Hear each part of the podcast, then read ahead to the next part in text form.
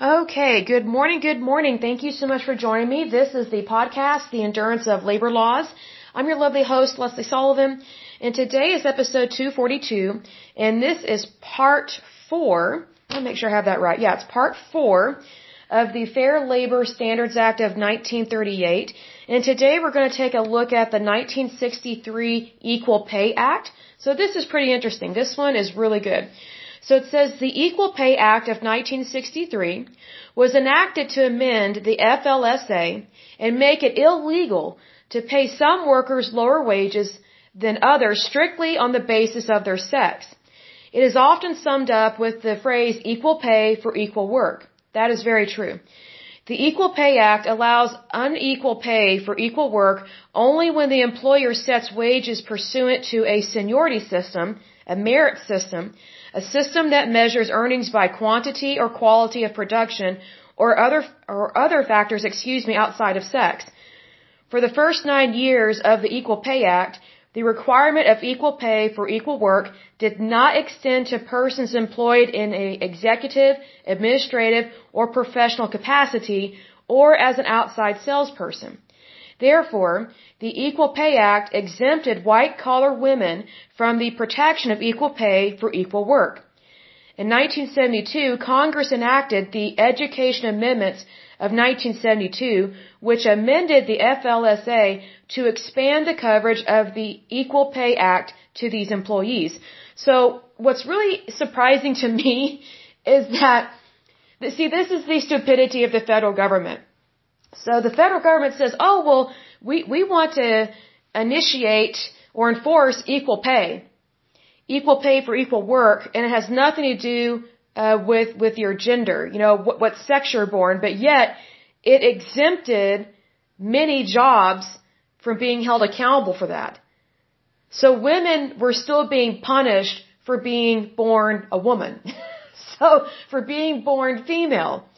So it's just like, wow. So again, this is why amendments and, um, I would say different acts are very important because it, they grow over time, but you would think that, hey, if we're fighting sexism in this arena, why don't we fight sexism in every arena? But see, here's the thing, the federal government doesn't think that way, because what you have to remember is that this is the 1960s, folks. You know, we're, we're coming out of uh, World War II. We're coming out of you know the 1950s. You know, with with the baby boomers being born, and so now all these baby boomers are now teeny boppers. And so you have the sexual revolution, you have more and more women getting on birth control and things like that. Like there are so many things that are happening at a very rapid rate here. Like things are changing very quickly here in the United States. So what's interesting is that you still have a lot of sexism. And a lot of the sexism during this time uh, came from the federal government. You know, if, if you haven't listened to my other episodes about the different federal agencies that we have discussed so far, you need to go back and listen to those because a lot of these federal agencies were run and are still run by men because a lot of them are run, and I'm not saying this as a feminist because I'm not a feminist, I'm a humanist. I'm also a Christian.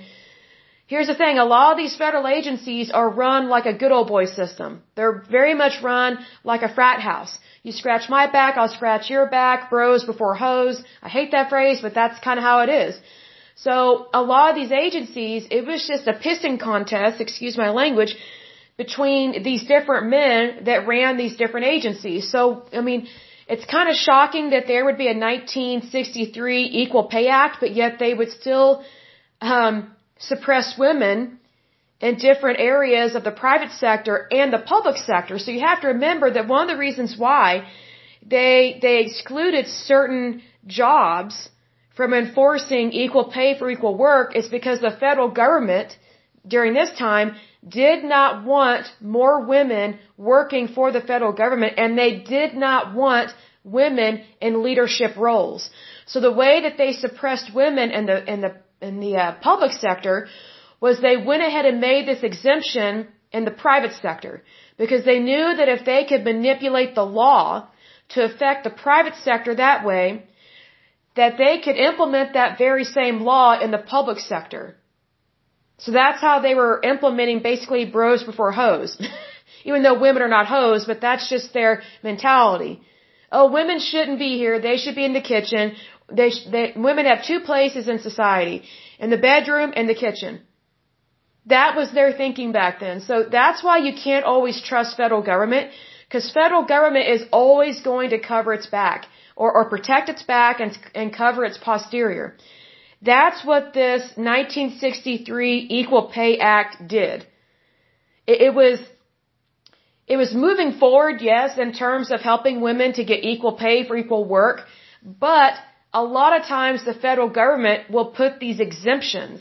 Basically, you know, like for example, if, if Congress or the Senate are voting on something and they don't like how something is written, then they will dog ear it and then they will add something to it. It's basically called pork and barreling, meaning they add all these pet projects of what they want.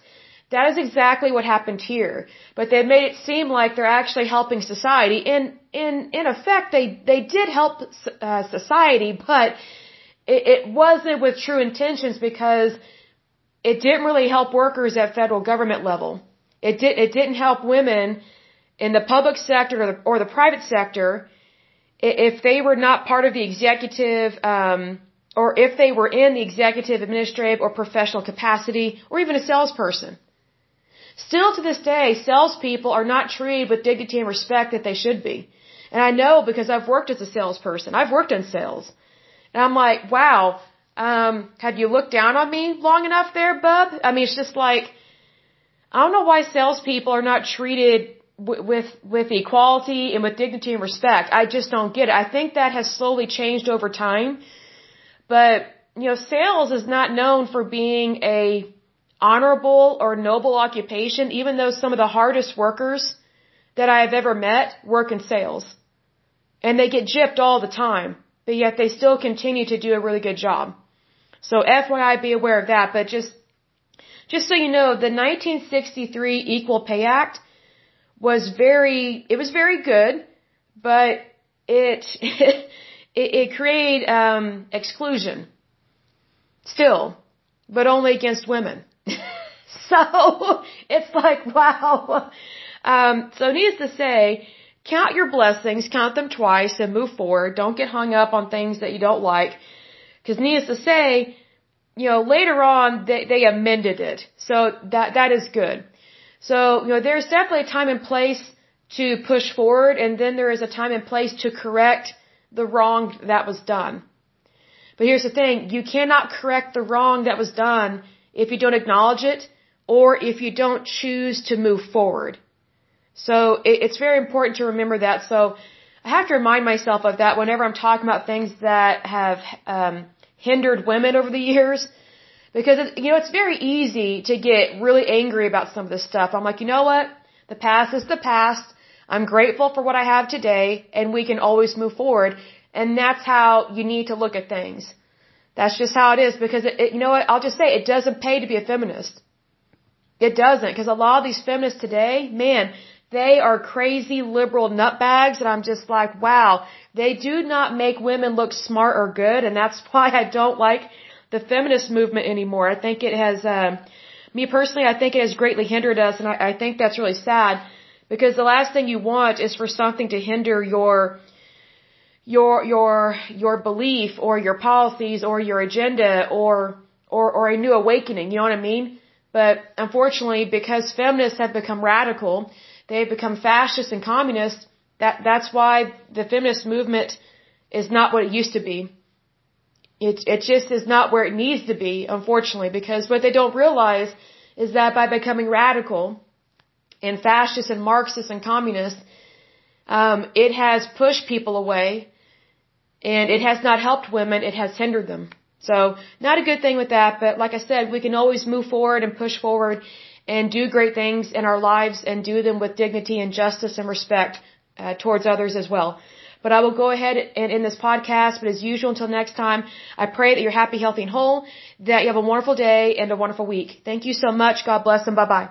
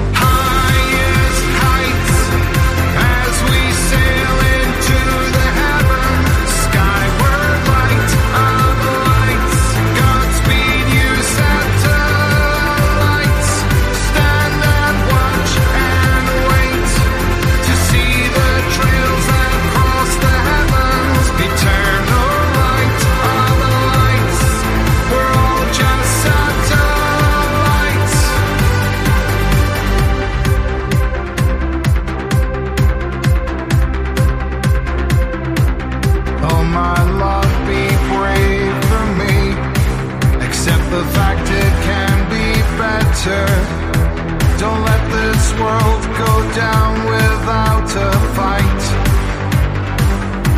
And I still